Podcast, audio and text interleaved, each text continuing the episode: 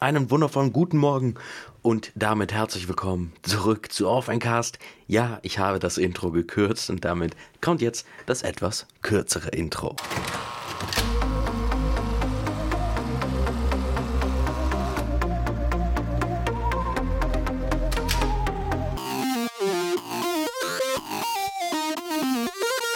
So, vielen lieben Dank für euer Feedback. Ich hoffe, das Intro war nicht zu lange jetzt.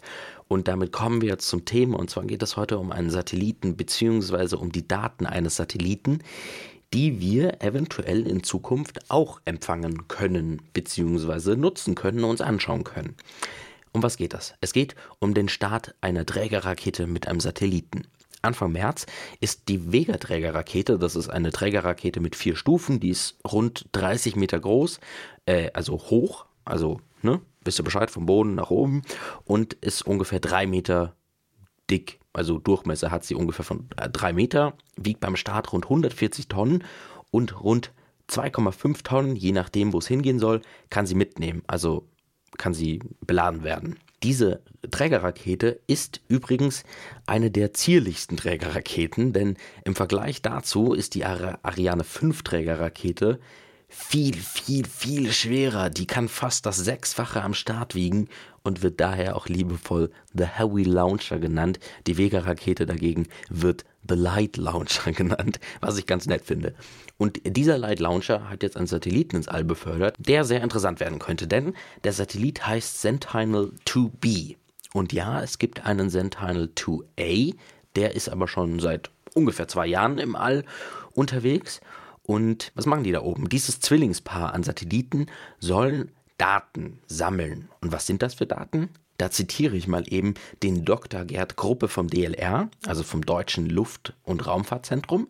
Zitat, mit seiner hochauflösenden optischen Kamera ist Sentinel 2B in der Lage, Tag für Tag wichtige Informationen für die weltweite Land-, Forst- und Wasserwirtschaft, aber auch für die Raumplanung und die Katastrophenhilfe zu liefern. Hier zeigt sich einmal mehr, welchen wichtigen Beitrag die Raumfahrt zur Lösung globaler Herausforderungen leistet. Die Kombination aus insgesamt 13 hochauflösenden Spektralkanälen, einem mit 290 Kilometern sehr großen Sichtfeld und einer regelmäßigen weltweiten Abdenkung aller fünf Tage macht die Zwillingssatelliten Sentinel 2A und B so interessant für Anwendungen. Damit setzt das Programm neue Standards für moderne Umweltmissionen im optischen und nahen Infrarotbereich. Zitat Ende. Das klingt auf jeden Fall ziemlich cool und wie ich schon am Anfang gesagt habe, diese Daten sollen wohl auch, also auf der Website des DLR heißt es dazu, Zitat, die Daten der sogenannten Kerndienste werden Behörden, Unternehmen, der Wissenschaft und allen Bürgern kostenlos zur Verfügung gestellt. Zitat Ende. Das heißt, wenn es allen Bürgern kostenlos zur Verfügung gestellt werden wird, äh, ja, können wir uns alles Mögliche angucken. Wir können uns dann die Kerndaten, was auch immer, äh, die Kerndienste, was auch immer dann darunter fällt, da wird man dann mal schauen müssen, ähm, können wir uns dann angucken. Das finde ich schon sehr cool. Also, ich bin gespannt, wie das dann in der Praxis aussehen wird. Vielleicht gibt es eine App oder sowas.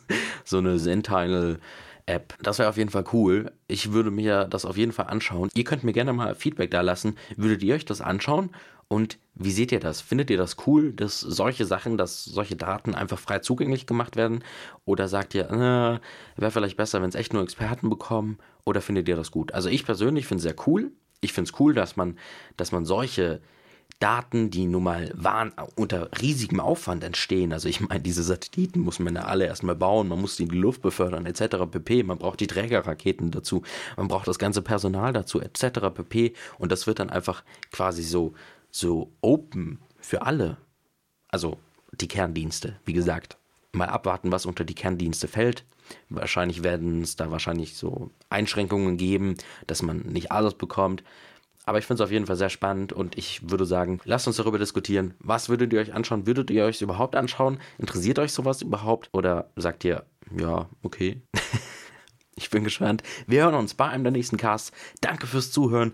Ganz wichtige Informationen. Schaut auch auf iTunes vorbei. Da könnt ihr den Cast nämlich auch abonnieren. Ihr könnt ihn auf Soundcloud abonnieren. Ihr könnt ihn per RSS-Feed abonnieren. Und dann bis dahin. Habt eine schöne Zeit. Ciao.